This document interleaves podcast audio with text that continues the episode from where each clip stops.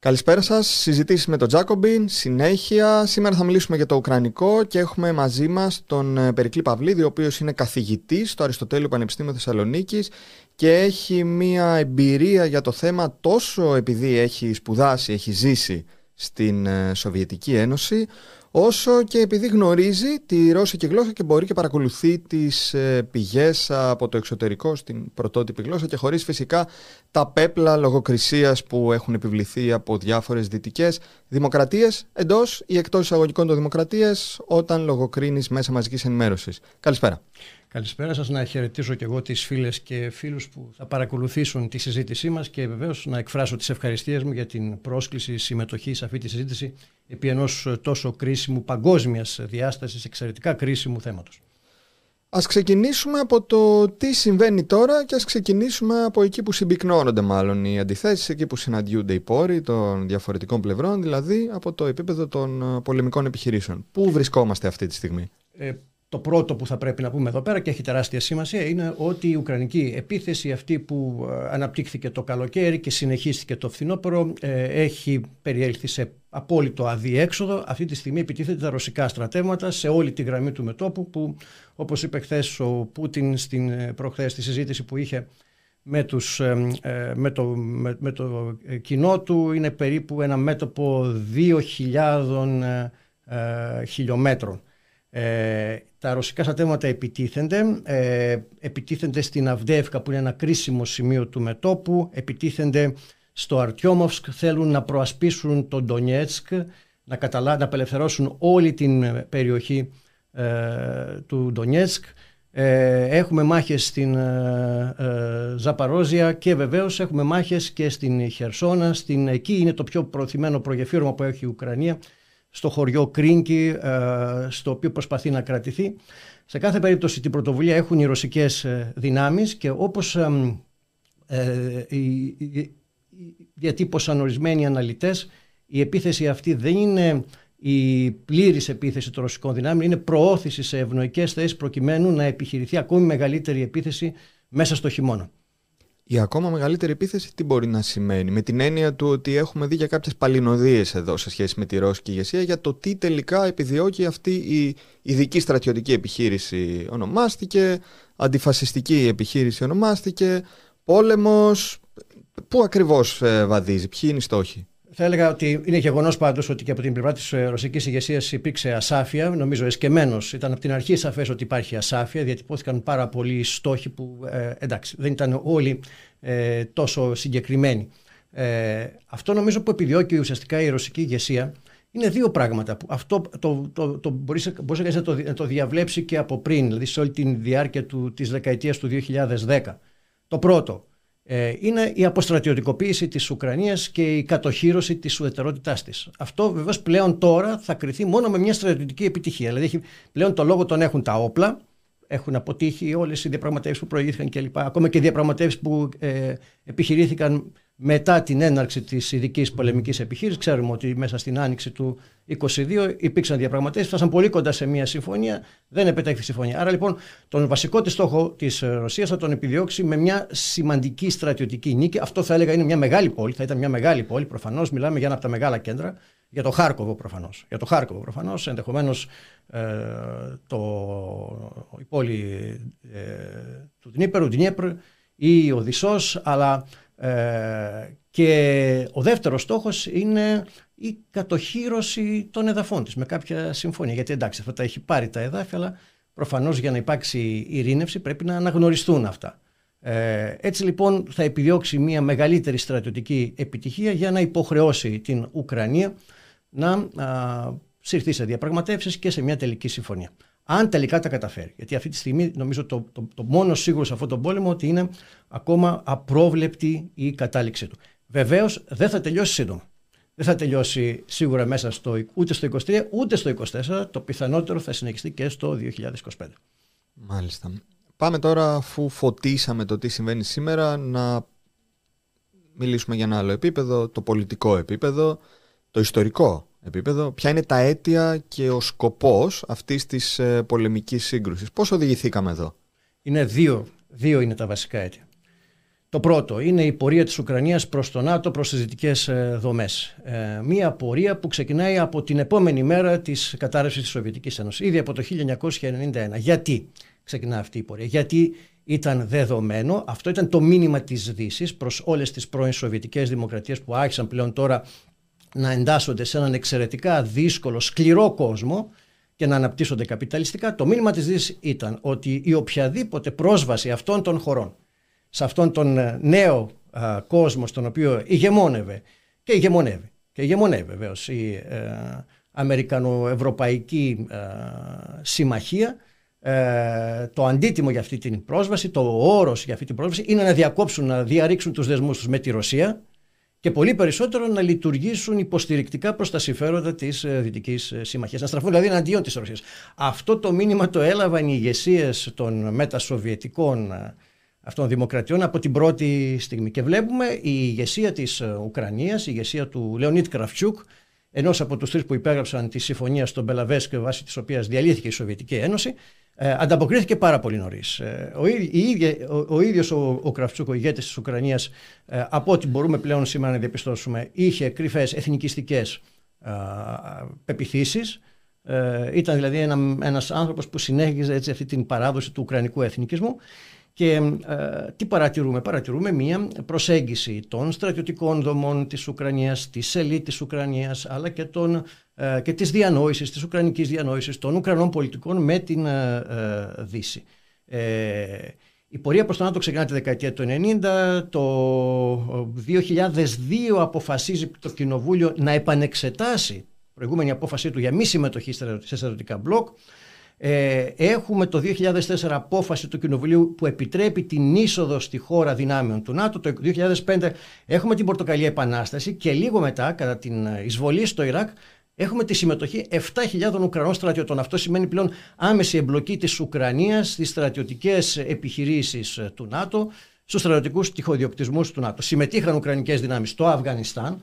Άρχισε δηλαδή από πολύ νωρίς να ε, ε, προωθείται η στρατιωτική συμπόρευση της Ουκρανίας με την ε, Ευρωατλαντική ε, Συμμαχία. Ένα μικρό διάλειμμα γίνεται εκεί το 2010 με 2014, είναι το διάλειμμα Γιαννουκόβιτς, αλλά αμέσως μετά την ανατροπή του Γιαννουκόβιτς, το κρίσιμο βήμα που κάνει η Ουκρανία είναι η απόφαση του Κοινοβουλίου να καταργήσει την ιδιαιτερότητα της Ουκρανίας και το 2017 να, το βάλουν στο, να βάλει στο σύνταγμά της ως στρατηγικό στόχο την ένταξη στο ΝΑΤΟ.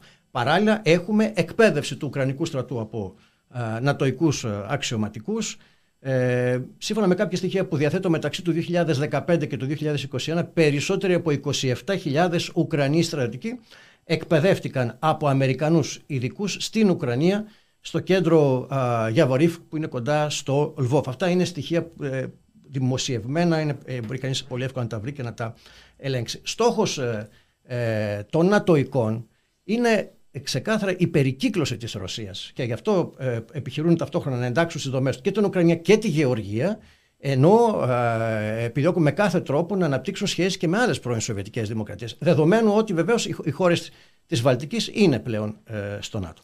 Αυτός λοιπόν είναι ο πρώτος σοβαρός παράγον. Εδώ τώρα να κάνω και μια διευκρίνηση, γιατί δεν είναι πάντα κατανοητό για το πόσο επικίνδυνη είναι αυτή η εξέλιξη στην Ουκρανία για τη Ρωσία. Η Ουκρανία είναι μια από τις πρώην Σοβιετικές δημοκρατίες που συνδέεται με εξαιρετικά στενούς δεσμούς με τη Ρωσία. Ίσως έχει τους περισσότερους στενούς δεσμούς με τη Ρωσία. Όχι μόνο τη Ρωσία σαν ως κράτος, όχι μόνο με τη ρωσική οικονομία, αλλά και με τη ρωσική ε, κοινωνία. Ε, δεν είναι τυχαίο ότι πάρα πολλοί Ρώσοι έχουν συγγενείς στην Ουκρανία, πάρα πολλοί Ουκρανοί έχουν συγγενείς στη Ρωσία και αυτή η ένταξη της Ουκρανίας στις δυτικές δομές μπορούσε να λειτουργήσει ως παράγον αποσταθεροποίησης της Ρωσίας και οικονομικά αλλά και πολιτικά. Και πολιτικά. Δεν είναι τυχαίο ότι οι φιλελεύθεροι ε, η αυτοποκαλούμενη φιλελεύθερη αντιπολίτευσης στον Πούτιν της Ρωσίας έχει στήριξη στην Ουκρανία και τώρα και πάρα πολλοί έχουν φύγει στην Ουκρανία ή έχουν δηλώσει την ε, στήριξη τους στην Ουκρανία αλλά ε, η φιλελεύθερη ε, αντιπουτινική αντιπολίτευση είχε εδώ και χρόνια πλέον σχέση με την Ουκρανία, με το καθεστώς της Ουκρανίας. Ε, μπορεί δηλαδή η Ουκρανία μέσα από ε, διεργασίες που γίνονται σε αυτή την κοινωνία να διεμβολήσει τη ρωσική κοινωνία, να την επηρεάσει, να στηρίξει, να διαμορφώσει πολιτικές δυνάμεις μέσα στην Ρωσία. Βεβαίως δεν είναι επίσης τυχαίο ότι οι Ουκρανοί στρατιωτικοί είχαν εμπλακεί στη σύγκρουση στον Κάφκασο. Το 2008 όταν η Ρωσία πολέμησε με τη Γεωργία. Η Γεωργία πήρε πολύ μεγάλη ε, βοήθεια σε οπλικά συστήματα αλλά και σε προσωπικό από την Ουκρανία. Η Ουκρανία δηλαδή είχε μια τρομερή εμπλοκή και σε ε, εκτός Ουκρανικού εδάφους σημεία αντιπαράθεση με τη Ρωσία. Επίσης, ό,τι αφορά αυτό το ζήτημα, δηλαδή την προσέγγιση Ουκρανία-ΝΑΤΟ, να έχουμε υπόψη ότι ένα κρίσιμο σημείο αυτής της διαδικασίας ήταν η Κρυμαία. Η Κρυμαία έχει στρατηγική σημασία για, να, για τη Ρωσία, για να μην πολυλογώ, έχει υπαρξιακή σημασία. Χωρίς την Κρυμαία η Ρωσία δεν έχει ε, στόλο ε, της Μαύρης Θάλασσας, ακυρώνεται δηλαδή χωρίς τις βάσεις στην Κρυμαία, ακυρώνεται ο ρωσικός στόλος της Μαύρης Θάλασσας και χωρίς το στόλο αυτό η Ρωσία δεν θα μπορούσε να ελέγξει όλα τα παράλια της στη Μαύρη Θάλασσα. Δηλαδή η απώλεια της Κρυμαίας για τη Ρωσία, που δεν υπάρχουν μόνο, είναι μιας από τις μεγαλύτερες ναυτικές βάσεις στον κόσμο, ε, αλλά η Κρυμαία βεβαίως έχει και αεροπορικές ε, βάσεις και βάσεις πεζικού και βάσεις ε, με αποθήκες πυρομαχικών κλπ. Είναι ένα τεράστιο στρατιωτικό σύμπλεγμα η Κρυμαία. Η απώλεια της Κρυμαίας στην πορεία της Ουκρανίας προς το ΝΑΤΟ θα σήμαινε για τη Ρωσία μια τρομερή διακινδύνευση της ε, εδαφικής της ακαιρεότητας. Δεδομένων και, των, δεδομένης και της παρατεταμένης μέχρι κάποια στιγμή αστάθειας στον Ρωσικό Κάφκασο λόγω του ε, γνωστού μουσουλμανικού αυτονομιστικού αντάρτικου. Δηλαδή το κεφάλαιο Κρυμαία, ιδιαίτερα η Κρυμαία, για τη Ρωσία ήταν υπαρξιακό. Γι' αυτό και η Ρωσία όταν αντέδρασε στο πραξικό, με το πρώτο που έκανε ήταν να διασφαλίσει ότι ε, όπως και να έχουν τα πράγματα, αυτή θα καταλάβει την Κρυμαία. Πρώτο λοιπόν αίτιο του πολέμου αυτού είναι το, το ζήτημα της ασφάλειας σε συνάρτηση με την προσέγγιση της Ουκρανίας με το ΝΑΤΟ και τις απειλίες που εγκυμονεί αυτή η προσέγγιση για τη Ρωσία. Το δεύτερο όμως ζήτημα που το ξεχνάμε μερικές φορές είναι το εθνικό. Είναι το εθνικό ζήτημα. Το, το ζήτημα αυτό έχει πολύ μεγάλη ιστορία. Ε, ξεκινά όμως πιο έτσι, έντονα στις αρχές του 20ου αιώνα. Ε, οδηγείται σε κάποια κλιμάκωση και κρίση στην, ε, με την Οκτωβριανή Επανάσταση ή ακριβέστερα με την επανάσταση του Φεβρουαρίου του 2017 και την πορεία της ρωσικής αυτοκρατορίας τότε σε διάλυση, ε, οξύνε τότε το εθνικό ζήτημα που έχει να κάνει με την γένεση ουσιαστικά στον 20ο αιώνα ενός νέου έθνους του Ουκρανικού και την τύχη των ε, Ρώσων, των Ρωσόφωνων και Ρώσων στο έδαφος αυτό το οποίο, το οποίο διεκδικούσε ο Ουκρανικός εθνικισμός. Τώρα, επί, εδώ, για να, επί αυτού, για να μην μακρηγορούμε, ε, το ζήτημα αυτό ε, οξύνθηκε εξαιρετικά ε, με το πραξικόπημα, την, ανατροπή του, την πραξικοπηματική ανατροπή ε, του Γιαννουκόβιτς και την ε, άνοδο στην εξουσία δυνάμεων αντιρωσικών, ακραία αντιρωσικών και βεβαίως εθνικιστικών. Και εκεί έχουμε την εξέγερση στις ε, ανατολικές περιοχές. Όχι μόνο στον Ντομπά όμως, όχι μόνο στον Ντομπά, βεβαίως είχαμε και στο Χάρκοβο και λοιπά. Είχαμε και σε άλλες πόλεις. Δεν μόνο στον Ντονιές, στο Λουγκάνσκ και λοιπά, που είχαμε ε, εξεγερσιακές προσπάθειες των ε, Ρωσόφωνων. Ακριβέστερα των Ρώσων, έτσι, για να το διευκρινίσουμε και αυτό, ακούω για Ρωσόφωνους. Ρωσόφωνοι είναι η συντριπτική πλειονότητα της Ουκρανίας. Ακόμα και ένα μεγάλο μέρος των κατοίκων της Ουκρανίας στη δυτική περιοχή της χώρας μιλούν ρωσικά. Έτσι, ε, πάρα πολλοί χρησιμοποιούν τα ρωσικά. Το Κίεβο είναι ρωσόφωνο. Το Κίεβο, η Οδυσσός είναι ρωσόφωνη. Έτσι. Εδώ μιλάμε για Ρώσους, για ανθρώπους που έχουν ρωσική εθνική συνείδηση. Αυτό είναι επίσης ένα πολύ μεγάλο ζήτημα. Ε, και το ερώτημα που τίθεται, τι θα έκαναν αυτοί οι άνθρωποι, τι έμελε να γίνει ε, με αυτούς τους ανθρώπους σε μια Ουκρανία που ήθελε πλέον να είναι μια καθαρή, ε, ακρεφνώς ουκρανική χώρα, κοινωνία, κράτος κλπ. Ποια θα ήταν η, η μοίρα αυτών των ανθρώπων σε, μια, ε, σε ένα νέο καθεστώς που τους λέει πρέπει να γίνετε Ουκρανοί και πρέπει να μιλάτε Ουκρανικά και πρέπει πλέον να εκπαιδεύεστε στα Ουκρανικά κλπ. Και, και πρέπει να πάψετε να είστε Ρώσοι και να προσδιορίζεστε ως τέτοιοι. Και αυτό λοιπόν ήταν το δεύτερο σημαντικό ζήτημα και εδώ ας μην το υποτιμούμε αυτό. Μην φανταστούμε ότι το καθεστώς του Πούτιν ή οποιοδήποτε καθεστώς στη Ρωσία θα μπορούσε να διατηρηθεί χωρίς ε, προβλήματα κάνοντας πώς δεν βλέπει το εθνικό ζήτημα στην ε, Ουκρανία. Δηλαδή, μπορούμε να καταλαβαίνουμε ότι είναι ένα συγκεντρωτικό καθεστώς αυτό που έχει η Ρωσία και παίρνει αυτό μόνο του τις αποφάσεις του κλπ. κλπ.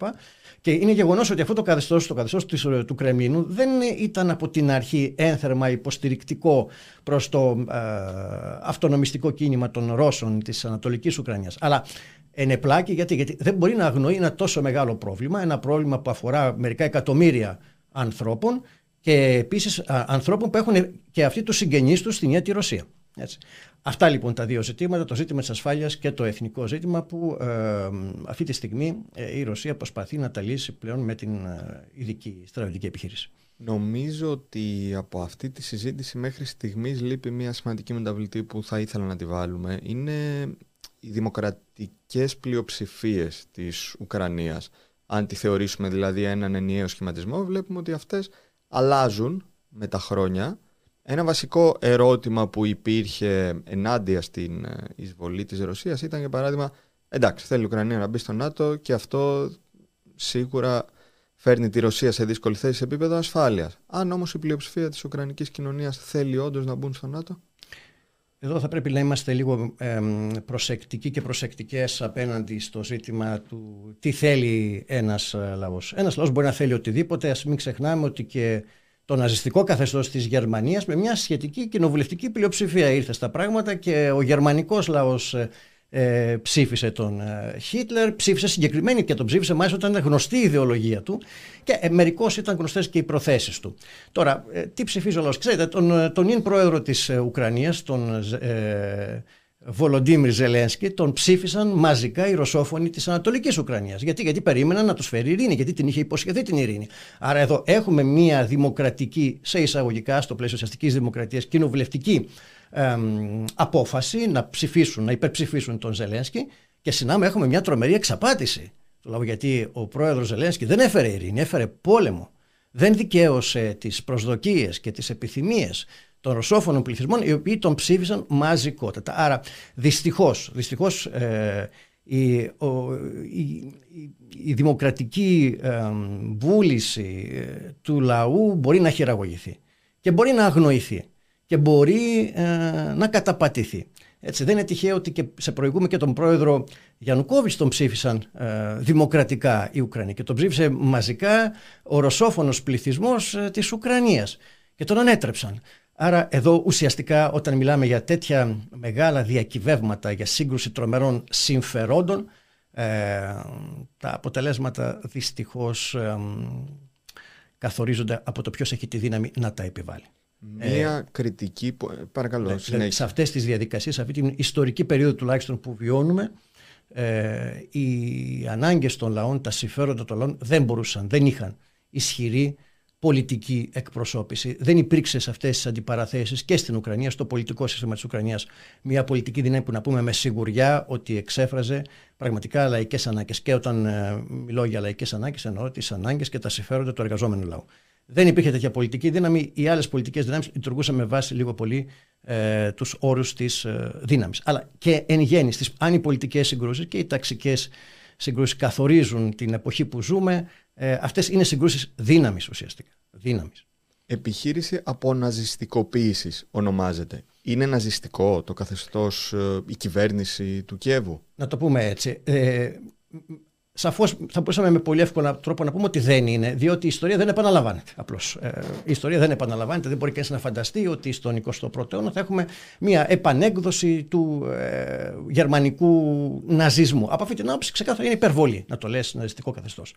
Ε, είναι εθνικιστικό; Ναι. Είναι επιθετικά εθνικιστικό; Ναι. Βεβαίως. Αυτή τη στιγμή ε, η Ρωσία βέβαια το, το αποκαλεί ναζιστικό, ε, υπερβάλλοντας λίγο, αλλά έχει όμως ε, κάποια τεκμηρίωση.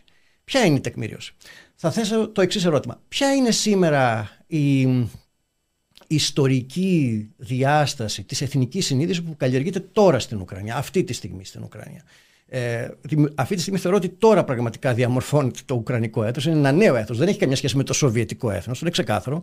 Είναι, είναι, το έχουν διακηρύξει ότι δεν έχουν καμία σχέση με ό,τι θεωρούνταν Ουκρανία, Ουκρανικός λαός επί Σοβιετικής εποχή. Άρα είναι ένα νέο έθνος με μια νέα εθνική συνείδηση. Ποια είναι η ιστορική της βάση, είναι ξεκάθαρα ο αιματηρός δρόμος του Ουκρανικού εθνικισμού. Έτσι, της ε, ΟΟΥΝ και του ΟΥΠΑ, του Ουκρανικού Αντάρτικου στρατού, επικεφαλής του οποίου ήταν ο Στεπάν Μπαντέρα, του συνεργάτη των Γερμανών, του εξαιρετικά α, α, γενοκτονικού α, Ουκρανικού εθνικισμού. Αυτή είναι η ιδεολογία τους. Και να το πούμε ξεκάθαρα, μπορεί ε, να μην ε, είναι όλοι οι μαχητές του Ουκρανικού στρατού συνειδητοποιημένοι ε, φασίστες, εθνικιστές, ναζιστές. Να ξέρετε σήμερα το τραγικό είναι ότι στην πρώτη γραμμή του μετόπου στις τάξεις του Ουκρανικού στρατού πολεμούν και συνομιλικοί μου άνθρωποι, δηλαδή που είναι πλέον στα 56, στα 57 γεννήθηκαν λοιπόν και μεγάλωσαν κάποια, κάποια στιγμή επί Σοβιετικής εποχής και σίγουρα δεν είναι ναζί. Αλλά από τη μία γωνιά της Ουκρανίας ως την άλλη τραγουδούν τον ύμνο του Μπαντέρα. Ο στρατός, οι αξιωματικοί, ε, τα, στα εμβατήρια τους τραγουδούν τα εμβατήρια του ΟΥΠΑ, του Ουκρανικού Αντάρτικου Στρατού. Ξεκάθαρα, επίσημη ιδεολογία είναι η ιδεολογία του Ουκρανικού Αντάρτικου Στρατού. του ΟΥΠΑ, που ήταν ο στρατός του Μπαντέρα, ο στρατός, ο γενοκτονικός στρατός του Ουκρανικού εθνικισμού. Και εκεί, και αυτό είναι εξαιρετικά θλιβερό και επικίνδυνο όχι μόνο για τους λαούς της Ουκρανίας, αλλά και για την Ευρώπη και για τον κόσμο. Ότι αυτή η νέα γενιά Ουκρανών τώρα που πολεμά στα μέτωπα και πεθαίνει στα μέτωπα, θεωρεί ότι η ιστορία αυτού του λαού ξεκινά από τον Μπαντέρα. Και να μην έχουμε καμία αυταπάτη, σε αυτή την ιστορία δεν υπάρχει τίποτα από τις δημοκρατικές παραδόσεις της Ουκρανίας, από τις επαναστατικές παραδόσεις της Ουκρανίας, από τους ε, προοδευτικούς διανοούμενους της Ουκρανίας. Δεν υπάρχει τίποτα από το σοβιετικό παρελθόν της Ουκρανίας. Αυτά, αυτά καταστέλλονται. Απλώς καταστέλλονται. Εδώ λοιπόν, ναι, είναι ένα ακραία εθνικιστικό καθεστώς και εδώ να μην έχουμε αυταπάτες, εθνικιστές είναι και οι φιλελεύθεροι της Ουκρανίας. Όταν μιλάμε λοιπόν για Ουκρανικό εθνικισμό, δεν πρέπει να έχουμε υπόψη μόνο τα κρεφνώ εθνικιστικά κόμματα της Ουκρανίας και το πόσα ποσοστά παίρνουν. Η, η ιδεολογία της Ουκρανίας είναι εθνικιστική, η επίσημη ιδεολογία. Και επίσης, ε, ε, γεννάται ενίοτε το ερώτημα, τι το ερώτημα, κοιτάξτε, ο, ο Ουκρανικός εθνικισμός ε, ήταν ε, ε, αντισημιτικός είχε κάνει πογκρόμ εναντίον των Εβραίων. Ήταν δολοφονικός εναντίον των Εβραίων. Είχε εξοντώσει Εβραίους, Πολωνούς, Ρώσους κλπ. Μα ο πρόεδρος της Ουκρανίας, ε, ο Ζελένσκι, είναι Εβραίος. Κανένα παράδοξο εδώ. Ε, και όπως είπα στην αρχή, μην φανταστούμε ότι η ε, αναβίωση αυτών των παραδόσεων του ουκρανικού εθνικισμού σημαίνει ότι όλα θα πρέπει να λειτουργήσουν όπως λειτουργήσαν τότε στη διάρκεια του Δευτέρου Παγκοσμίου Πολέμου. Σήμερα οι συμμαχίες είναι διαφορετικές. Σήμερα το Ισραήλ στηρίζει την Ουκρανία. Άρα ο Ουκρανικός εθνικισμός στηρίζεται βεβαίως στις παραδόσεις του Μπαντέρα, αλλά στρέφεται σήμερα αντίον των Ρώσων ούτε εναντίον των Πολωνών, ούτε εναντίον των Εβραίων και του Ισραήλ. Αντιθέτως, οι Εβραίοι επισκέπτονται από το Ισραήλ, γίνονται ταξίδια, γίνονται εκδρομές στην Ουκρανία και έχουν καλές σχέσεις με το Ισραήλ. Είναι τα νέα δεδομένα. Είναι τα νέα δεδομένα. Η ιδεολογική γραμμή όμως ε, διαπαιδαγώγησης των νέων ανθρώπων και οικοδόμησης εθνικής συνείδησης ξεκινά από τον Παντέρα. Ξεκάθαρα.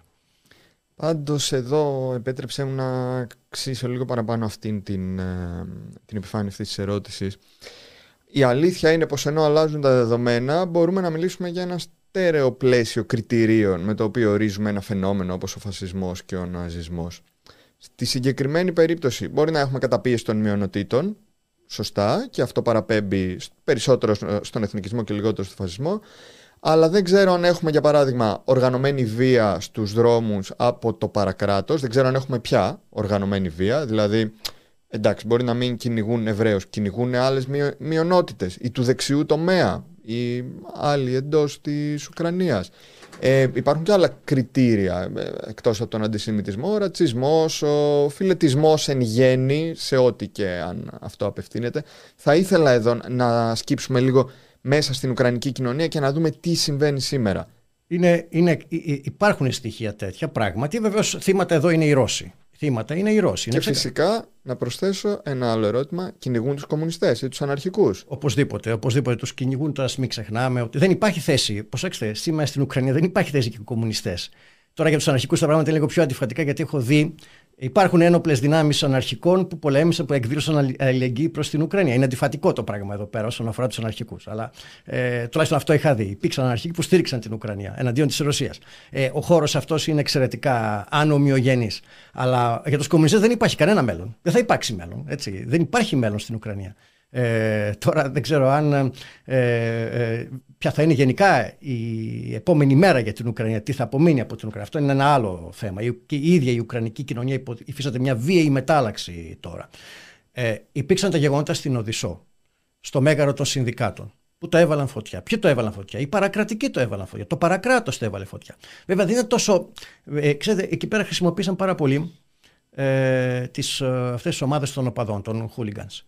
Το θλιβερό είναι ότι αρκετοί από αυτούς ήταν στρατολογημένοι από τους ρωσόφωνους πληθυσμούς, ξέρετε. Όπως και το τάγμα Αζόφ. Το τάγμα Αζόφ δεν είναι από τη δυτική Ουκρανία, είναι από την ανατολική Ουκρανία. Το τάγμα Αζόφ σε μεγάλη, σε μεγάλη πλειονότητα των μαχητών είναι ρωσόφωνο τάγμα.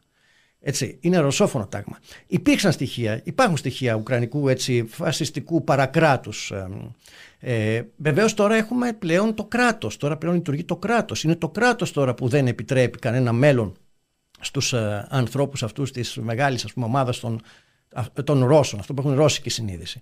Όμως παρόλα αυτά τα πράγματα είναι πολύ αντιφατικά, γι' αυτό και ξέρετε, ενώ είναι τέτοιες είναι οι προθέσεις των Ουκρανών, ωστόσο ε, ένα μεγάλο μέρος της Ουκρανικής κοινωνίας αυτή τη στιγμή παραμένει ρωσόφωνο. Δεν είναι τόσο απλά τα πράγματα και στη διάρκεια του πολέμου ε, δεν θα ήταν τόσο εύκολο να πούνε ότι όποιος μιλάει ρωσικά για παράδειγμα θα τον τιμωρήσουμε, θα τον κάνουμε. Στις πόλεις τιμωρούν πραγματικά, στις πόλεις απαγορεύουν, στις πόλεις... Είχα, είχα διαβάσει πριν κάποιο καιρό ότι είχε πάρθει απόφαση, δεν θυμάμαι τώρα ποια χρονιά, στο Κίεβο να μην ε, ε, δέχονται παραγγελίες ε, στους χώρους εστίασης αν κάποιος την κάνει στα ρωσικά. Το Κίεβο παραμένει όμως ρωσόφωνο. Πρόσφατα, πριν δύο-τρεις μήνες, υπήρξε μια έρευνα που διαπίστωσε ότι στο Κίεβο μιλούν ρωσικά. Ε, σε συζήτηση στην τηλεόραση, δημόσια, στην Ουκρανική τηλεόραση, μαχητές του Ουκρανικού στρατού παραδέχθηκαν ότι όταν ε, πρέπει να συνομιλήσουν, να συνομιλήσουν στην πρώτη γραμμή του μετόπου, συνομιλούν στα ρωσικά. Αλλά όταν πρέπει να εμφανιστούν μπροστά στην τηλεόραση και να δώσουν έτσι κάποια, ε, να κάνουν κάποια εκτίμηση της κατάστασης, προσπαθούν να, μιλούν, να μιλήσουν ουκρανικά. Το μεγαλύτερο μέρος της Ουκρανίας είναι ρωσόφωνο. Γι' αυτό και αυτές οι διαθέσεις, οι ακραία εθνικιστικές, ας, έχουμε υπόψη ότι μετριάζονται λίγο από την την πραγματικότητα, από την την κατάσταση. Σήμερα υπάρχουν πογκρόμ. Ε, εναντίον τίνος, εναντίον των ε, ρωσόφωνων. Ε, εναντίον των εχθρών εντός εισαγωγικών, όπως θα ορίζονταν και στο φασιστικό φαινόμενο. Νομίζω ότι όχι ακριβώς. Όχι. Το μεγαλύτερο πογκρόμ που κάνουν σήμερα, γιατί πρέπει να επιστρατεύσουν πληθυσμό. Σήμερα ο πόλεμος έχει βάλει λίγο διαφορετικά τα πράγματα. Σε μια άλλη σειρά τα έχει βάλει. Σε μια άλλη σειρά. Και μάλιστα ένας πόλεμος που δεν εξελίσσεται καλά. Σήμερα το μεγαλύτερο πογκρόμ το κάνουν οι ομάδες επιστράτευσης. Και πρόσφατα είχα δει ένα στοιχείο ότι επί του συνόλου των Ουκρανικών δυνάμεων αυτή τη στιγμή οι Ουκρανικές Ένωπες Δυνάμεις ε, αριθμούν περίπου 600-650 χιλιάδες ανδρών. Αυτές βέβαια δεν είναι όλες δυνάμεις της πρώτης γραμμής του μετώπου. Επί του συνόλου αυτού, αυτού του, του, του, του αριθμού περίπου 50.000 είναι οι δυνάμεις που ασχολούνται με την επιστράτευση. Το μεγαλύτερο πογκρόμ το κάνουν οι δυνάμεις επιστράτευσης. Έχει τεράστιο πρόβλημα με την επιστράτευση η Ουκρανία και για να επιστρατεύσουν πηγαίνουν μέσα σε γυμναστήρια, σε σούπερ μάρκετ, σε χώρους διασκέδασης και όπου βρουν ανθρώπους που είναι ε, ηλικιακά στα όρια της επιστράτευσης, τους ε, εγχειρίζουν το διάταγμα της επιστράτευσης, το σχετικό έγγραφο και τους παίρνουν στο μέτωπο. Πάντως σε αυτές τις συνθήκες δεν είναι εύκολο να πάνε ας πούμε σε μια περιοχή και να πιάσουν Ρώσους και να τους κάνουν κάτι κλπ. Γι' αυτό και, και μάλιστα στην αρχή αν ε, θυμάστε που υπήρχαν κάποιες πολύ ακραίες μέθοδοι διαπόμπευσης ε, όσους όποιον συναλάμβαναν για ε, κλοπές. Είχαμε κάτι βίντεο που δέναν σε ναι, ναι, αυτό το σταμάτησαν. Αυτό το σταμάτησαν. Δηλαδή δεν, δεν ε, ε, μπορούν να αγνοήσουν το ζήτημα ότι τους παρακολουθεί όλος ο κόσμος, ακόμα και τα δυτικά μέσα, αλλά και επίσης δεν μπορούν να αγνοήσουν το ζήτημα ότι πρέπει σε ένα επίπεδο να κρατήσουν μια κάποια συνοχή. Όταν πρέπει να στείλεις ανθρώπους στο μέτωπο, και αρκετοί από αυτούς ή πάρα πολλοί μιλούν ρωσικά, σαφώς πρέπει να τηρήσει κάποιο μέτρο. Όσον αφορά όμως τη δυναμική των εξελίξεων στην Ουκρανική κοινωνία, ε, στο, σε αυτό που θα απομείνει στην Ουκρανική κοινωνία μετά τον πόλεμο, στην Ουκρανία μετά τον πόλεμο, σαφώς δεν πιστεύω ότι θα υπάρχει κάποιο μέλλον για τη ρωσική γλώσσα, για τους ρωσόφωνους κλπ. Δεν είναι ότι θα τα καταργήσουν αυτά αμέσως, αλλά σαφώς αυτά θα υποστούν καταστολή μέχρι, μέχρι κάποια στιγμή τελικής εξαφανίσεως. Νομίζω θα ήταν παράληψη αν δεν πάμε αυτή τη συζήτηση και στην άλλη πλευρά. Όχι πια σε σχέση με το φαινόμενο του φασισμού, αλλά σε σχέση με τα κριτήρια της αστικής δημοκρατίας και πώς αυτά εφαρμόζονται. Δηλαδή, είπαμε, νομίζω μόλις, ότι παραβιάζονται οποιαδήποτε δικαιώματα κάποιου που δεν θα ήθελε να πάει στρατό, κάποιο αντιρρησία συνείδηση, για να το πούμε στα ελληνικά δεδομένα. Τα δικαιώματα της συνάθρησης πιθανότατα επίσης παραβιάζονται αν κάποιος θέλει να διαδηλώσει την Ουκρανία ενάντια στην σημερινή πολιτική την εξωτερική πολιτική απέναντι στο μέτωπο ή στο ΝΑΤΟ. Το ίδιο φαντάζομαι μπορούμε να πούμε και για το εκλέγην και το εκλέγεστε σε σχέση με κόμματα που είναι απαγορευμένα. Αναφέρθηκαν οι κομμουνιστές, είναι και το Σοσιαλιστικό Κόμμα, το οποίο επίσης ήταν ρωσόφιλο και δεν μπορεί να πάρει μέρος σε οποιαδήποτε εκλογική διαδικασία. Στη Ρωσία όμως τι συμβαίνει, νομίζω τα ίδια κριτήρια παραβιάζονται, έτσι. Στη Ρωσία υπάρχει ένα, ένα συγκεντρωτικό πολιτικό σύστημα εδώ και χρόνια. Δεν είναι δηλαδή, ο πόλεμος δεν έχει επιφέρει κάποιες ιδιαίτερες ε, αλλαγές ε, εδώ πέρα. Ε, στη Ρωσία ποιος κυβερνά άραγε στη Ρωσία; Θα έλεγα όχι ακριβώς η Ενωμένη Ρωσία, το κόμμα του Πούτιν. Δεν νομίζω ότι κυβερνούσε ποτέ ακριβώς η Ενωμένη Ρωσία. Το Κρεμλίνο κυβερνά. Έχει σημασία να δούμε ποιο είναι ακριβώς το καθεστώς της Ρωσίας, πώς θα το προσδιορίζαμε το ρωσικό καθεστώς. Είναι δεδομένο ότι οι αποφάσεις παίρνονται από το Κρεμλίνο. Ε, και η Ενωμένη Ρωσία, αλλά και τα άλλα μεγάλα κόμματα, έτσι, οι σοσιαλδημοκράτες, το κόμμα του Ζιρινόφσκι, το ε, φιλελεύθερο δημοκρατικό κόμμα του Σιρνόφσκι, όπως αποκαλείται, το Κομμουνιστικό Κόμμα της Ρωσικής Ομοσπονδίας ελέγχονται από το Κρεμλίνο. Ελέγχονται από το Κρεμλίνο. Είναι ένα πολιτικό σύστημα δια, ε, ε, διαμορφωμένο εδώ και κάποια χρόνια. Έχει κάποια περιθώρια πλουραλισμού και επιλογής, αλλά αυτά τα περιθώρια έχουν τεθεί από το Κρεμλίνο. όλες οι ουσιαστικές, οι στρατηγικές αποφάσεις παίρνονται από το Κρέμλινο, δηλαδή από τον Πούτιν και τον περίγυρό του. Ε, εκεί παίρνονται οι αποφάσεις. Ε, Βεβαίως ε, υπάρχουν κάποια περιθώρια. Δηλαδή στην Ρωσία ε, είναι γεγονός ότι αν πεις ότι είμαι κομμουνιστής και είμαι μαξιστή κλπ. Αυτό δεν διώκεται. Έτσι, υπάρχουν πανεπιστήμια, υπάρχουν σχολές, υπάρχουν περιοδικά κλπ. που μπορούν να κάνουν και γίνονται και, και κάποια στιγμή και κάποιες φορές γίνονται και συνέδρια κλπ. Όχι ότι είναι τόσο εκτενή, αλλά γίνονται και μάλιστα συμμετέχουν και από τη Δύση ε, κάποιοι ε, διανοούμενοι σε αυτά που έχουν να κάνουν με τον μαρξισμό, έχουν να κάνουν με προβλήματα του σύγχρονου κόσμου κλπ. Εντάξει, αν θες να οργανώσεις απεργία ως κομμουνιστής, εκεί πέρα μάλλον θα δυσκολευτείς. Λοιπόν. Ακόμα και κάποιες απεργίες ακόμα και από τα επίσημα συνδικάτα. Και κάποιες απεργίες, δηλαδή μην, μη θεωρήσουμε ότι ε, απαγορεύεται η απεργία στη Ρωσία. Όχι ότι είναι τόσο εύκολο να κάνεις κανείς απεργία, αλλά επίσης δεν θα έλεγα ότι, ότι απαγορεύονται, ότι καταστέλλονται απολύτως οι απεργίες. Το θέμα είναι ποιος τις κάνει. Δηλαδή στα πλαίσια των, των επίσημων συνδικάτων, αυτό δεν είναι, έχει να κάνει με μια εξέλιξη που προέκυψε εδώ και χρόνια. Δεν είναι τώρα δηλαδή. Ε, το να υπάρξει μια, κάποια εργατική διαμαρτυρία ε, μέσα σε κάποια πολύ περιορισμένα όρια, ναι, θα υπάρξει. Από την άλλη, ε, το ρωσικό καθεστώς σαφώς είναι πολύ συγκεντρωτικό, ελέγχει αυστηρότατα ε, το χώρο της ιδεολογίας, των μέσων μαζικής ενημέρωσης. Ε, θα πρέπει να το προσδιορίσουμε. Και θα έλεγα ότι το καθεστώς όπως, όπως παρουσιάζεται σήμερα δεν ήταν πάντα το ίδιο. Δεν ήταν ίδιο το καθεστώς του Πούτιν, ας πούμε, τη δεκαετία του 2000. Κατηγορείται για νοθεία και νοθεία απέναντι στο Κομμουνιστικό Κόμμα. Ε, βεβαίως, εδώ και χρόνια. Πάντα. Πάντα. Βασικά για την νοθεία, για νοθεία μπορούμε να μιλάμε με πολύ σοβαρά τεκμήρια από τις πρώτες εκλογές στην κρατική δούμα. Μετά τον βομβαρδισμό του κτηρίου των Σοβιέτ και την κατάργηση των Σοβιέτ από τον Γέλτσιν. Στις τότε εκλογές όλοι έλεγαν ότι πρώτο είχε έρθει το Κομμουνιστικό Κόμμα της Ρωσικής Ομοσπονδίας. Και μάλιστα υπάρχει ως ανέκδοτο, υπάρχει στο διαδίκτυο, το διάβασα, ότι είχαν διαμαρτυρηθεί τότε με επικεφαλής του Ζουγκάνοφ, το Κομμουνιστικό Κόμμα της Ρωσικής Ομοσπονδίας. Γιατί η υπόλοιπη κομμουνιστική αριστερά είχε μποϊκοτάρει τις τότε εκλογές Τέλος πάντων, ε, όταν πήγε να διαμαρτυρηθεί, του είπαν ότι αν το συνεχίσεις, ε, δεν θα μείνεις ούτε ως κόμμα. Γιατί δεν ήταν τυχαίο ότι είχε πάει σε δικαστήριο το ζήτημα της απαγόρευσης της κομμουνιστικής ιδεολογίας και στη Ρωσία, αλλά δεν πέρασε. Ε, θα έλεγα ότι έχουμε να κάνουμε με ένα καθεστώς στο οποίο προσυδειάζει ο όρος βοναπαρτικό.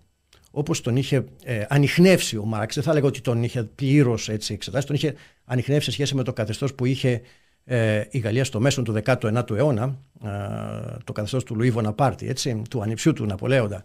Και ο Πουλατζάς ε, μιλάει για κεσαρισμό επίσης. Ναι, ναι. ναι. Ε, ε, προτιμώ τον όρο του Μάρξ ένα βοναπαρτικό καθεστώς συγκεντρωτικό που παίζει με τις τάξεις, που βρίσκεται τρόποντινά, στο πολιτικό τουλάχιστον πεδίο, πάνω από τις τάξεις και σε ένα σημαντικό βαθμό και στο οικονομικό. Γιατί δεν είναι τυχαίο ότι ο κατασταλτικός ρόλος αυτού του καθεστώς δεν στρέφεται μόνο εναντίον της αριστεράς, αλλά στράφηκε εξαιρετικά, μάλιστα περισσότερο, εναντίον της φιλελεύθερης παράταξης της δυτικόφιλης παράταξης, αλλά εν γέννη της φιλελεύθερης. Η φιλελεύθερη παράταξη έχει υποστεί αυτή τη στιγμή συντριπτική, έχει εκδιωχθεί από όλο τον επίσημο πολιτικό χώρο της Ρωσίας. Αρκετοί έχουν κλείσει σταθμούς, ε, έχουν υποχρεώσει αρκετούς διανόμενους να φύγουν από τη Ρωσία. Ε, αυτή τη στιγμή έχουν σχεδόν εξαφανίσει από τον επίσημο πολιτικό χώρο ε, τους πολιτικούς, τους διανοούμενους, ε, ε τους δημοσιογράφους ε, του φιλελεύθερου τόξου ε, και του βεβαίως δυτικόφιλου.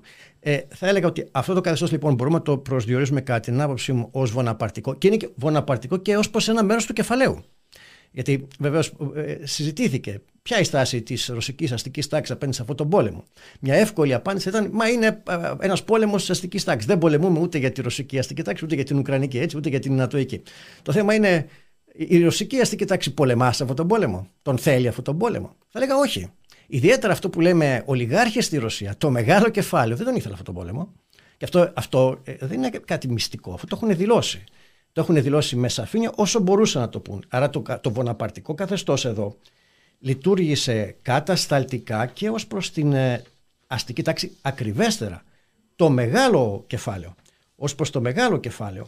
Εδώ πέρα δηλαδή έχουμε δηλώσεις από πολύ μεγάλους εκπροσώπους, όλοι τους ολιγάρχες, έτσι, οι οποίοι ζήτησαν να σταματήσει ο πόλεμος. Αρκετοί από αυτούς αναγκάστηκαν να φύγουν από τη Ρωσία. Γιατί άραγε; Γιατί ο μεγάλος ιδιωτικός τομέας έκανε δουλειές με τη Δύση. Δεν έκανε δουλειές με την Ασία.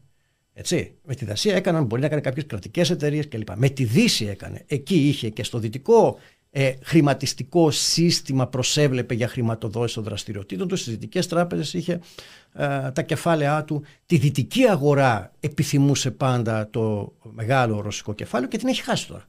και την έχει χάσει, αλλά εκτός αυτού έχουν δημευθεί και περιουσιακά του στοιχεία. Εδώ τώρα έχω κάποια, κάποια στοιχεία που βγήκαν στο διαδίκτυο ότι μέσα στον πρώτο μήνα του πολέμου ε, μεγάλοι ολιγάρχες, ο Αλκπέροφ έχασε τη Λουκόλ, έχασε 10 δισεκατομμύρια δολάρια, ο Μορντασόφ ε, της ε, Σεβερστάλ έχασε 5,5 δισεκατομμύρια δολάρια, ο Βλαντιμίρ Ποτάνιν της Νορίλσκ Νίκελ έχασε 4,5 δισεκατομμύρια δολάρια. Τα ήθελαν αυτοί, όχι. Τα ήθελαν όλα αυτά, όχι, βεβαίως. Και σαφώς θέλουν να σταματήσει ο πόλεμος. Επίσης, δεν είναι τυχαίο.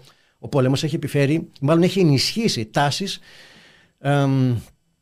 μετα, μεταμόρφωσης της ρωσικής οικονομίας στην κατεύθυνση του κρατικού καπιταλισμού ε, ενισχύεται τώρα ο κρατικός καπιταλισμός εξαιρετικά. Ε, άρθρα που είχα διαβάσει προδιετίας έλεγαν η αντιμονοπολιακή ε, επιτροπή της Ρωσίας ε, είχε, είχε βγει το 2000 νομίζω 20 λίγο πριν τον πόλεμο. Και είχε πει ότι περίπου το 70% της ρωσικής οικονομίας ελέγχεται άμεσα ή έμεσα από το κράτος. Ούτε αυτό ε, αρέσει στο μεγάλο κεφάλαιο με βασικό επικρίτη σε αυτή την κατεύθυνση τον Ολέγκ Ντεριπάσκα ο οποίος το έχει πει επανειλημμένω, το είπε και το 22, το είπε και το 23, να τελειώνουμε με τον κρατικό καπιταλισμό, έχει πνίξει την οικονομία. Το λέει διακριτικά, δεν μπορεί να βγει σε μια ανοιχτή αντιπαράθεση. Ποια είναι η ιδιότητά του; Ο, ο Ντεριπάσκα είναι της. Ε, τώρα θα δούμε ποια, ποια εταιρεία είναι. Δεν θυμάμαι ακριβώς. Δεν θυμάμαι ακριβώς ε, από ποια. Είναι, είναι από τους μεγάλου. Από τον επιχειρηματικό κόσμο, τέλος ναι, ναι, ναι, ναι, θα το θυμηθώ ίσως στην πορεία. Ο Ντεριπάσκα είναι από τους μεγάλους ε, ε, επιχειρηματίες της ε, Ρωσίας και έχει θέσει επανειλημμένω το ζήτημα. Είναι της της Ρουσάλ. Αλουμίνιο. Αλουμίνιο. Είναι στο αλουμίνιο. Ε, Μεγάλος παραγωγός αλουμινίου η Ρωσία. Έχει θέσει το ζήτημα λοιπόν να τελειώνουμε τον κρατικό καπιταλισμό. Ε, ούτε σε αυτούς αρέσει αυτή η κατάσταση. Τώρα εντάξει, υπάρχει ένα άλλο μεσαίο κεφάλαιο, μικρότερο κεφάλαιο που κάνει δουλειά σαφώς. Ε, αλλά η ε, εκτίμηση που έχω είναι ότι στη Ρωσία αυτή τη στιγμή το πού θα επενδύσεις, το πώς θα επενδύσεις, το υπαγορεύει επίσης το Κρεμλίνο. Μην φανταστούμε δηλαδή ότι είναι το ιδιωτικό κεφάλαιο που έχει την ελευθερία να διαμορφώνει αυτό την οικονομική συγκυρία. Μέσα από τα λεγόμενα ε, εθνικά προγράμματα που εκπονεί το Κρεμλίνο ουσιαστικά διαμορφώνει το περιβάλλον στο οποίο υπαγορεύει τους όρους των επενδύσεων. Αυτή η κρατικοποίηση τομέων της οικονομίας εκβάλλει σε κάποια βελτίωση του βιωτικού επίπεδου των λαϊκών τάξεων; Ε, σε συνθήκες πολέμου δύσκολο να μιλάει κανείς. Όταν, όταν ε, τα κανόνια μιλούν ο λαός ε, σαφώς υποφέρει. Δεν, δεν μπορώ να φανταστώ ότι μπορεί κανείς αυτό να, σημαίνει, αυτό να οδηγήσει σε βελτίωση. Ωστόσο, ναι, έχουμε εδώ πέρα κάτι που θα έπρεπε να το πούμε για το τι καταφέρνει κανείς με τον κρατικό καπιταλισμό και έχει σημασία. Βεβαίως, να πούμε ότι η ρωσική οικονομία έχει στρατιωτικοποιηθεί εξαιρετικά, οι δαπάνες για τον πόλεμο είναι μεγάλες, η Ρωσία τα καταφέρνει σε αυτόν τον πόλεμο, τα καταφέρνει έχοντας απέναντί σε ένα πολύ ισχυρό αντίπαλο. Τα όπλα που πήρε η Ουκρανία είναι πάρα πολλά. Έτσι, και εμείς σταθούμε μόνος στο πόσα άρματα μάχης πήρε. Αυτό το βλέπει, αυτά τα πόσα άρματα μάχης πήρε ή αν πήρε 50 ή 40 αεροσκάφη. Αυτά είναι, είναι ψίχουλα. Έχει πάρει τεράστιο στρατιωτικό υλικό σε πολλά άλλα πράγματα. Έτσι. Ε, τα, και με την Ελλάδα πάντοτε να βοηθάει. Τα, τα, σε πολέμου που γίνονται σε εκείνη την περιοχή. Όλο τα. Μεγάλος χορηγός είναι σαφώς οι ΗΠΑ ο μεγαλύτερος, αλλά είναι και η Γερμανία, είναι η Πολωνία, είναι όλο το ΝΑΤΟ. Και τώρα δίνουν και ε, όχι μόνο μεταχειρισμένα όπλικα συστήματα του πρώην Σοβιετικού, θα το έχουν δώσει δυτικά οπλικά συστήματα, αλλά έχει πάρει πάρα πολύ εξοπλισμό εν γέννη η Ουκρανία έτσι, και σε φορτηγά και σε ντρόν και ε, σε πάρα πολλά πράγματα. Αν μπει κανείς στο διαδίκτυο, πληκτρολογήσει ε, Western Aid του Ukraine, θα δει εκεί πέρα καταλόγους ολόκληρους. Είναι πάρα πολλά τα ε, οπλικά συστήματα που έχει πάρει. Είναι ένας πολύ ισχυρός στρατός. Ήταν ισχυρός στρατός, είναι ένας πάρα πολύ ισχυρός στρατός. Η Ρωσία μπορεί και ανταποκρίνεται στις ανάγκες γιατί έχει αυξήσει πάρα πολύ τους εξοπλισμούς. Έχει στρατιωτικοποιήσει σε μεγαλύτερο βαθμό από ότι οι, οι νατοικέ χώρες την οικονομία της. Γι' αυτό και ε, μπορεί και παράγει περισσότερα πυρομαχικά. Αυτή τη στιγμή, σε έναν πόλεμο, είναι η δημορφία αυτού του πολέμου, είναι πόλεμος θέσεων, πόλεμος χαρακομμάτων. Κρίσιμο ρόλο παίζει το πυροβολικό. Το πυροβολικό και τα drones. Το πυροβολικό ε, και τα μη επανδρομένα αεριοχήματα. Ε, εδώ η Ρωσία έχει ξεπεράσει πάρα πολύ την Ουκρανία, έχει ξεπεράσει ό,τι μπορεί να της προσφέρει η Δύση. Αυτό σημαίνει στρατιωτικοποίηση της οικονομίας. Όμως, τι σημαίνει κρατικός καπιταλισμός; Σημαίνει τα εξής. Αυτή τη στιγμή, με βάση στοιχεία που ε, ανέφερε ο Πούτιν πρόσφατα, ε, στη Ρωσία, βέβαια αυτό μπορούμε εύκολα να το διαπιστώσουμε, δεν, υπήρξε, δεν υπήρξαν μεγάλοι κλειδονισμοί της ρωσικής κοινωνίας γιατί η ανεργία είναι στο 2,9. Ε, το άκουσα, το άκουσα χθες στην ομιλία του Πούτιν. Αλλά εκτός αυτού, εκτός αυτού του στοιχείου του 2,9, ε, ό,τι εικόνα είχα πιο πριν και από έμεσους, ε, έμεσες πηγές είναι ότι πράγματι δεν παρατηρείται ανεργία στη Ρωσία αυτή τη στιγμή. 2,9 είναι πολύ χαμηλό επίπεδο ανεργίας. Χωρίς κρατικό καπιταλισμό δεν επιτυχάνεται αυτό. Δηλαδή, χωρίς την παρέμβαση του κράτους στην αγορά εργασίας. Το κράτος αυτή τη στιγμή ε, παράγει ε, θέσεις εργασίας. Τώρα, εδώ υπάρχει επίσης κάτι ζωφερό βεβαίως.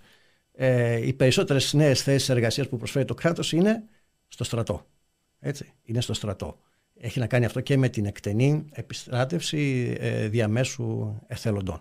Όμως η ενεργεία είναι εκεί. Ε, μάλιστα διαπιστώθηκε αύξηση, πραγματική αύξηση των μισθών στο 8%. Ε, διαπιστώθηκε αύξηση του ΑΕΠ, εκτιμάται ότι το ΑΕΠ της Ρωσίας θα αυξηθεί μέχρι το τέλος του έτους στο 3,5%, δηλαδή μέσα στο τέλος, μέχρι το τέλος του Δεκεμβρίου θα ανέρθει στο 3,5% επενδύσει στο βασικό κεφάλαιο στο επίπεδο του 10% αύξηση συγκριτικά με την προηγούμενη χρονιά, που σημαίνει βασικό κεφάλαιο είναι αυτό που τα λέγαμε έτσι, μέσα παραγωγής κλπ. Αυτό είναι με κεφάλαια που εκπατρίζονται και ταυτόχρονα που επιστρέφουν, με συγχωρείτε, Εγώ και νομ... ταυτόχρονα με κινέζικα κεφάλαια; Πιθανόν και αυτό, αλλά ο βασικός παράγον τώρα των επενδύσεων είναι το κράτος. Είναι το κράτος. Είναι τα κρατικά ταμεία ουσιαστικά. Το κράτος είναι. Το κράτος και οι ιδιωτικές επενδύσεις εγχώριε, μπορεί να είναι και κεφάλαια που επαναπατρίζονται, αλλά και εγχώριες επενδύσεις, τις οποίες όμως ε, του ιδιωτικού τομέα, τις οποίες υπαγορεύει το κράτος. Το κράτος δηλαδή κατευθύνει αυτές τις επενδύσεις. Αυτό, αυτό ε, ως γενικό μοντέλο, ας το έχουμε υπόψη. Δηλαδή, όταν, αυτό, όταν η αντιμονοπολιακή υπηρεσία της Ρωσίας έλεγε πριν δύο-τρία χρόνια, δεν θυμάμαι ακριβώς, ότι το 70% της οικονομίας ελέγχεται από το κράτος. Δεν σημαίνει ότι όλες αυτές οι επιχειρήσεις είναι κρατικές, αλλά το κράτος μπορεί να συμμετέχει σε επιχειρήσεις, να τις καθοδηγεί με, με, και με έμεσο τρόπο. Έτσι λοιπόν, ε, βλέπουμε ότι ε, η οικονομία της Ρωσίας ανταποκρίθηκε πάρα πολύ αποτελεσματικά σε ένα τρομερό κλειδονισμό. Αυτό που λέει οι κυρώσεις είναι κάτι πρωτοφανές. Δεν, υπήρχε, δεν υπάρχει άλλη χώρα, νομίζω, στην ιστορία της ανθρωπότητας που να έχει ε, υποστεί τόσες πολλές ε, κυρώσεις. Και οι κυρώσεις οι κυρώσεις δεν αφορούν μόνο το δυτικό κόσμο. Ο δυτικός κόσμος λέει και σε όλες τις άλλες χώρες, αν οι επιχειρήσεις σας παραβιάζουν τις κυρώσεις που έχω επιβάλει στη Ρωσία, στις σχέσεις που έχετε εσείς με τη Ρωσία, δεν μπορείτε να κάνετε δουλειές με μένα. Έχεις δηλαδή πρόβλημα με μένα. Ουσιαστικά, ποια ε, χώρα τώρα θα τολμήσεις να πάει ενάντια στη Δύση.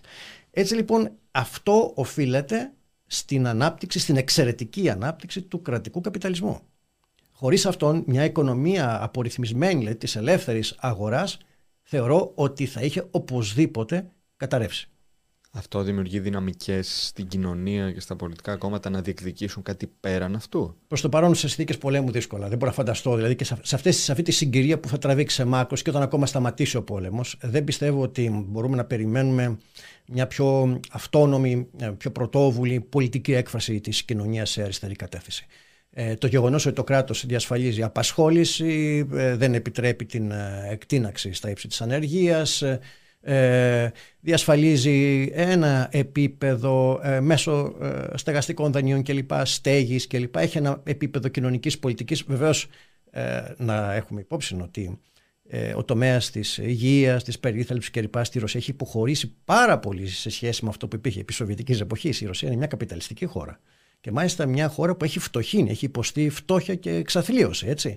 Ε, Βεβαίως, σε αυτό το επίπεδο έχουμε μία μικροβελτίωση εδώ και αρκετά χρόνια. Εδώ και αρκετά χρόνια έχει μικροβελτιωθεί η κατάσταση. Δεν έχει φτάσει στο επίπεδο της Σοβιετικής Ένωσης όμως. Ωραία. Πάμε να μεταφερθούμε λίγο πιο δυτικά. Πάμε στα μέρη που προσαρτήθηκαν πρόσφατα. Θα ήθελα να συζητήσουμε ποια είναι η κατάσταση που επικρατεί αυτή τη στιγμή. Οικονομικά, πολιτικά, σε επίπεδο κοινωνικών συσχετισμών. Ναι. Ε, σε αυτά τα μέρη τώρα ε, βλέπουμε ότι ε, η Ρωσία προσπαθεί να τα ενσωματώσει. Προσπαθεί να τα ενσωματώσει και τι κάνει, τα ενσωματώνει όχι μόνο με την παρουσία των στρατευμάτων της. Ε, βλέπουμε ότι προσανατολίζεται στην οικονομική αναδιοργάνωση αυτών των περιοχών. Αυτό που ανακοινώθηκε πρόσφατα, ότι η Ρωσία θα δίνει ένα τρισεκατομμύριο ρούβλια, τώρα μπορούμε να υπολογίσουμε πόσο αυτό σε δολάρια, ετησίως από τον κρατικό προπολογισμό, μόνο για αυτές τις περιοχές, μόνο ως άμεση χρηματοδότηση από τον κρατικό προπολογισμό, χώρια όλες οι άλλες πηγές χρηματοδότησης. Ε, έχω δει και το εξής στοιχείο στο τελευταίο διάστημα, περίπου ένα, ένα έτος περίπου, ούτε ένα έτος ουσιαστικά, έχουν ανοίξει 141 βιομηχανικές επιχειρήσεις. Βλέπουμε, έχουν κυκλοφορήσει εδώ πέρα πάρα πολλά ε, άρθρα με ε, υλικό στο διαδίκτυο, ότι στη Μαριούπολη για παράδειγμα έχουμε ε, πολύ σημα... να, βλέπουμε να αναπτύσσεται η κατασκευαστική δραστηριότητα, να γύρονται πολυκατοικίες σε σύντομο διάστημα. Και όχι μόνο πολυκατοικίες, σχολείο, νοσοκομείο κλπ. Υπάρχει δηλαδή μια ε, τέτοια προσπάθεια τι να, γίνει, να ικανοποιηθούν οι στοιχειώδεις ανάγκες επιβίωσης του πληθυσμού, να αποκατασταθεί ένα επίπεδο οικιστικό αλλά και οικονομικό ώστε να μπορούν να γίνουν βιώσιμες και να λειτουργήσουν αυτές οι ε, κοινωνίες Ε, έχει υπάρχει απόφαση που δίνει εξαιρετικά προνομιακές ε, δυνατότητες σε επενδυτές, θα τεθεί σε ισχύ από την 1η Ιανουαρίου του 2024 έως το 2050 θα ισχύουν προνομιακές συνθήκες για τους επενδυτές σε αυτές τις νέες ε, περιοχές.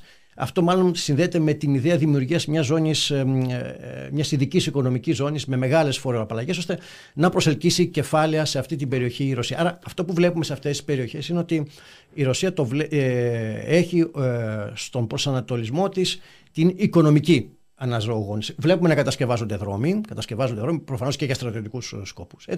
Αλλά την ίδια στιγμή, ας μην περιμένουμε ε, όσο διαρκούν οι εχθροπλαξίες, ωστόσο ότι μπορούμε να μιλάμε για μια τρομερή οικονομική ανάκαμψη. Έτσι, γιατί όταν υπάρχουν εχθροπραξίες και η γραμμή ε, του μετόπου είναι ακόμα στις φλόγες, δηλαδή δεν έχουν σιωπήσει τα όπλα και δεν ξέρει κανείς πού θα σταματήσει η γραμμή αυτή, πού θα τελειώσει, που, και σε ποια σημεία θα, θα ολοκληρωθεί αυτή η φρικτή εμπειρία του πολέμου, ε, δεν μπορούμε να περιμένουμε μεγάλες επενδύσεις, ούτε μπορούμε να περιμένουμε ότι θα έρθουν πολλά κεφάλαια κλπ. Ωστόσο, αυτός είναι ο προσανατολισμός της Ρωσίας σε κάθε περίπτωση. Άρα ο πόλεμος συνεχίζεται. Ο πόλεμος συνεχίζεται, βεβαίως. Πέφτουν βόμβες. Ναι. Ε, το Ντονιέσκ βομβαρδίζεται. Το Ντονιέσκ αυτή τη στιγμή βομβαρδίζεται. Το Λουγκάσκ είναι σε καλύτερη κατάσταση. Το, το Ντονιέσκ είναι ε, πολύ του μετόπου. Γι' αυτό και οι πολύ σφόδροι, εξαιρετικά σφοδροί ε, σύγκρουση που διεξάγεται αυτή τη στιγμή στην Αυδεύκα, στο θύλακα της Αυδεύκα, όπου οι Ρώσοι επιχειρούν να περικυκλώσουν μια μεγάλη Ουκρανική δύναμη. Γιατί εκεί πέρα; Ε, είναι μια επανάληψη, ακριβώς επανάληψη των, της φοδρότατης σύγκρουσης, εξαιρετικά αιματηρής σύγκρουσης στον Μπαχμούτ, στο Αρτιόμοφ, έτσι που είχαμε τον προηγούμενο χειμώνα με τη Βάγνερ κλπ. Αυτό επαναλαμβάνεται αυτή τη στιγμή στην Αυδεύκα, γιατί από την Αυδεύκα βάλει το ουκρανικό πυροβολικό στο Ντονιέ και μπορεί να βομβαρδίζει ε, περιοχές ε, αμάχου. Και το κάνει. Η Ουκρανία αυτή τη στιγμή βομβαρδίζει αμάχους στον Ντονιέ. Δεν το λέει κανείς αυτό. Βομβαρδίζει αμάχους στον Ντονιέ γιατί; γιατί θεωρεί την περιοχή του Ντονιέ χαμένη. Δηλαδή στην ουσία, ας έχουμε υπόψη ότι το ουκρανικό καθεστώς αντιλαμβάνεται ότι ε, αυτές οι περιοχές που φύγαν στη Ρωσία φύγαν ολόψυχα στη Ρωσία. Δηλαδή οι πληθυσμοί τους οι ίδιοι δεν θα μπορούσαν να ζήσουν κάτω από ε, το Ουκρανικό καθώ αν, αν υπήρχε η πιθανότητα να, τα, να ανακαταλάβει αυτές τι περιοχές. Αυτό το έχουν αναγνωρίσει Ουκρανοί στρατιωτικοί. Ουκρανοί στρατιωτικοί έχουν αναγνωρίσει ότι δεν θα μπορούσαμε ποτέ να μετατρέψουμε αυτές τις περιοχές ξανά σε Ουκρανικές και αν ακόμα μπορούσαμε να νικήσουμε το ρωσικό στρατό. Και γι' αυτό βλέπουμε ότι στην ουσία ο Ουκρανικός στρατός από την πρώτη στιγμή της αντιπαράθεσης αντιμετώπιζε τις περιοχές του Ντονιέ, του Λουγκάνσκ ως ξένη χώρα. Βομβάρδιζε αμάχους. Αυτό είναι δεδομένο. Έχουμε Έχουμε, την, την, έχουμε τα, τα βίντεο, έχουμε τις καταστραμμένες περιοχές σε, σε περιοχές που ε, δεν υπήρχαν στρατεύματα κλπ. Να ρωτήσω τώρα κάτι, με πήγες ε, στην επόμενη ερώτηση έτσι κι αλλιώς. Θέλω να ρωτήσω σε σχέση με αυτή την μεγάλη κοινωνική κίνηση. Εσύ μόλις την ανέφερες ως μεταναστευτικό ρεύμα, θα πούμε ότι ήταν μάλλον και πολιτική κίνηση και εξεγερσιακή κίνηση, δηλαδή μετά από αυτό που συνέβη στο Μαϊντάν, εξέγερση και πραξικόπημα, ας το πούμε έτσι, υπήρξε και μια αντιεξέγερση, το αντιμαϊντάν, το οποίο σήμαινε κάποια πράγματα. Είχε βάλει στην προμετωπίδα του μια κίνηση ενάντια στους ολιγάρχες και μια κίνηση ενάντια στον φασισμό. Τι έχει απομείνει από αυτή την εξέγερση; Ε, ήταν, για ε, ήταν εξέγερση, σαφώς θεωρώ ότι ήταν εξέγερση. Δεν ξέρω πώς προέκυψε αυτή η ιδέα του, ε, του μεταναστευτικού. Ήταν εξέγερση. Ήταν εξέγερση, ξεκάθαρα ήταν εξέγερση, είχαμε κινητοποιήσεις και είχαμε κινητοποιήσει και εξεγερσιακά στοιχεία και φαινόμενα το ίδιο. Όχι μόνο στην περιφέρεια του Λουγκάν και του Ντονιέσκ, έτσι και στο Χάρκοβο. Ε, αν είχαν λίγο υποστήριξη και το Χάρκοβο από τότε θα ήταν ρωσικό. Και η Μαριούπολη και η Οδυσσός θα ήταν ρωσική. Από τότε. Έτσι. Ε, στην πορεία, προφανώς εκεί συνδυάστηκαν δύο πράγματα στα προτάγματα των ε, ε εξεγερμένων. Το πρώτο, να προστατεύσουν την εθνική τους ταυτότητα. Γι' αυτό και το αποκάλεσαν το κίνημα αυτό Ρωσική Άνοιξη. Έτσι. Το δεύτερο που ετέθη ήταν το αντιολιγαρχικό. Έτσι, χωρίς ολιγάρχες, κοινωνία χωρίς ολιγάρχες κλπ. Και εδώ βγήκαν στο προσκήνιο αναμνήσεις, ε, νοσταλγία για το σοβιετικό καθεστώς. Και για... κόκκινες σημαίες. Και κόκκινες σημαίες βεβαίως. Και όπως λένε πολλοί, αυτά τα δύο προτάγματα έφεραν κοντά, έφεραν στο ίδιο στρατόπεδο δύο διαφορετικές δυνάμεις, οι οποίες στον εμφύλιο πόλεμο της Ρωσίας το 18 ήταν αντίπαλος, τους λευκούς με τους κόκκινους. Γιατί δεν είναι τυχαίο και πρέπει να το πούμε ότι σε αυτά τα γεγονότα τότε της Ρωσικής Άνοιξης το 2014 πρωταγωνιστής ήταν σαφέστατα ε, οι εθνικιστικές δυνάμεις της Ρωσίας. και των περιοχών αυτών. Αλλά είχαν και σαφέστατα ισχυρή στήριξη από τις εθνικιστικές δυνάμεις της Ρωσίας. Οι αριστερές δυνάμεις ήταν υπρακτέ.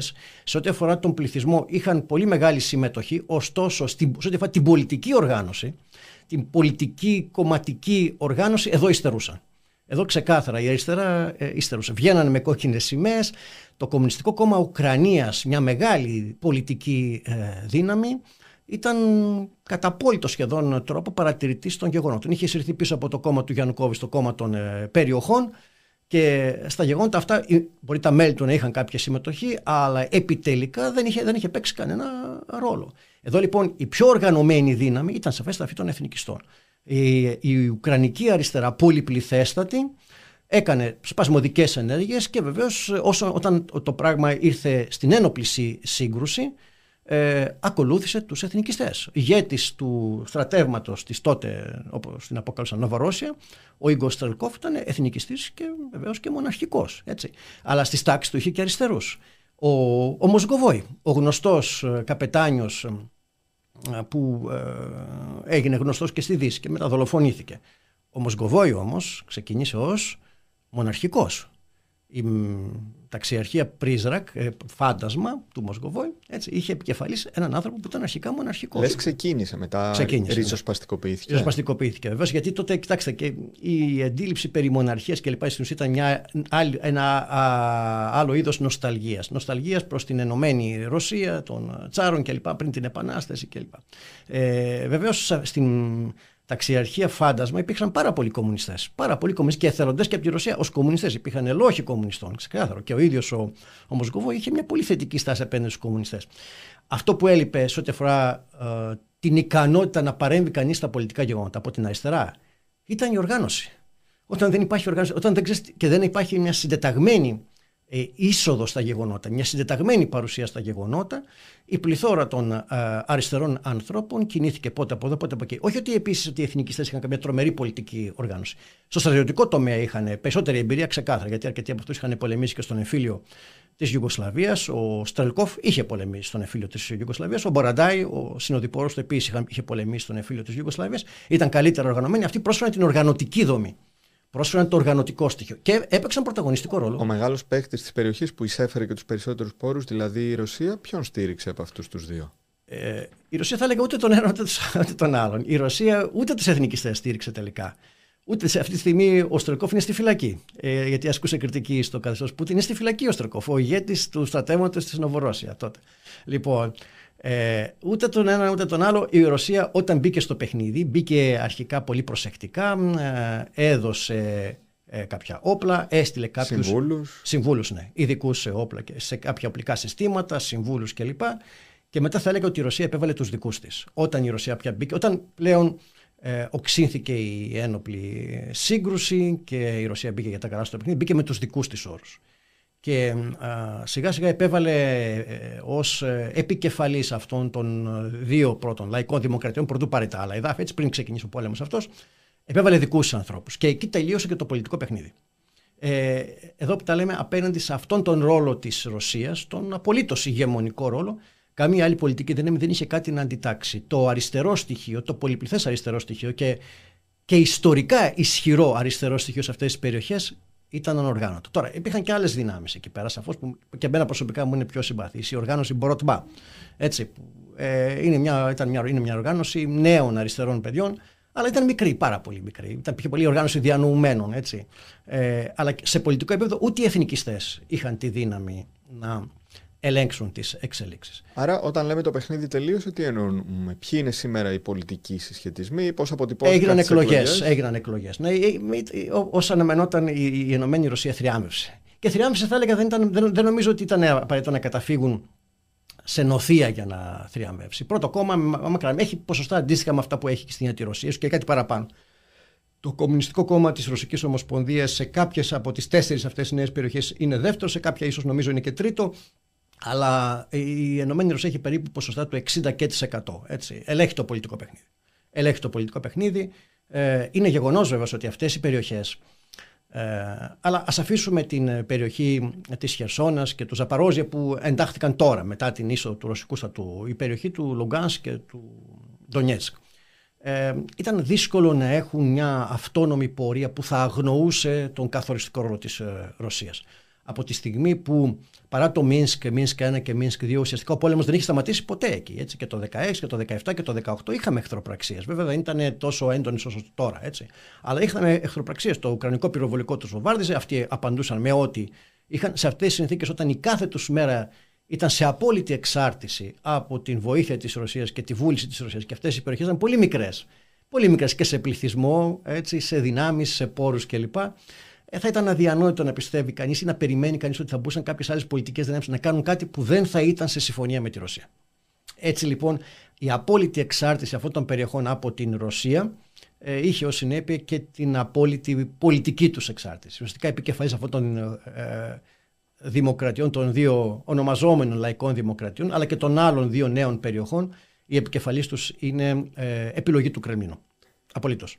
Θέλω να κάνω μια προβοκατόρικη ερώτηση. Άρα, αν το συνοψίζαμε σε ένα τίτλο δημοσιογραφικά, θα λέγαμε ότι η Ρώσικη Ομοσπονδία έπνιξε την κοινωνική επανάσταση την ίδια στιγμή που στήριξε την αντιυμπεριαλιστική κίνηση; Ε, δεν θα το έλεγα ούτε με τον ένα ούτε με τον άλλο τρόπο. Δεν θεωρώ ότι υπήρξε επανάσταση. Δυστυχώς, αλλά παρόλο που υπόθηκε από κάποιους, είχα, είχα, είχα, ακούσει από κάποιους τον όρο λαϊκή επανάσταση τότε, το 2014, και βεβαίως όπως θα θυμάσαι, είχαμε κάνει και τότε μια τέτοια συζήτηση.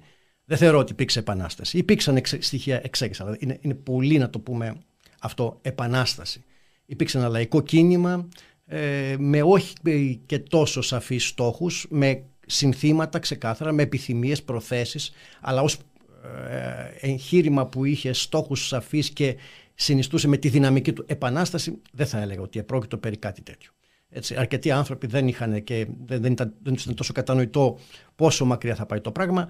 Ακόμα και η αντιολιγαρχική κριτική δεν συνδέθηκε ποτέ με μια εικόνα του μέλλοντος. Δηλαδή η επανάσταση προφανώς όλες οι αυθεντικές επαναστάσεις με βάση τα προσωπικά μου κριτήρια έτσι, έχουν μια περίοδο προετοιμασίας οι πραγματικές επαναστάσεις ε, όταν ξεσπούν ξέρει ο καθένας τι θέλουν.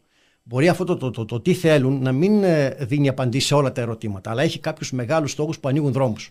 Ανοίγουν δρόμους στην ανθρωπότητα. Δηλαδή, οι, μεγάλες, οι πραγματικές επαναστάσεις, όταν ξεσπούν ως προς τους στόχους τους, έχουν ανοίξει μία λεωφόρο εξέλιξης ανθρωπότητας. Θα τα καταφέρουν, είναι ένα άλλο ζήτημα. Αλλά το, το έχουν πλέον, έχουν ανοιχνεύσει ένα νέο δρόμο ανάπτυξης. Εδώ δεν υπήρχε κάτι τέτοιο. Δεν υπήρχε αυτό το άλλο. Ναι, υπήρχε κριτική στους ολιγάρχες. Και το αντιφατικό, γιατί έχει να κάνει και με την.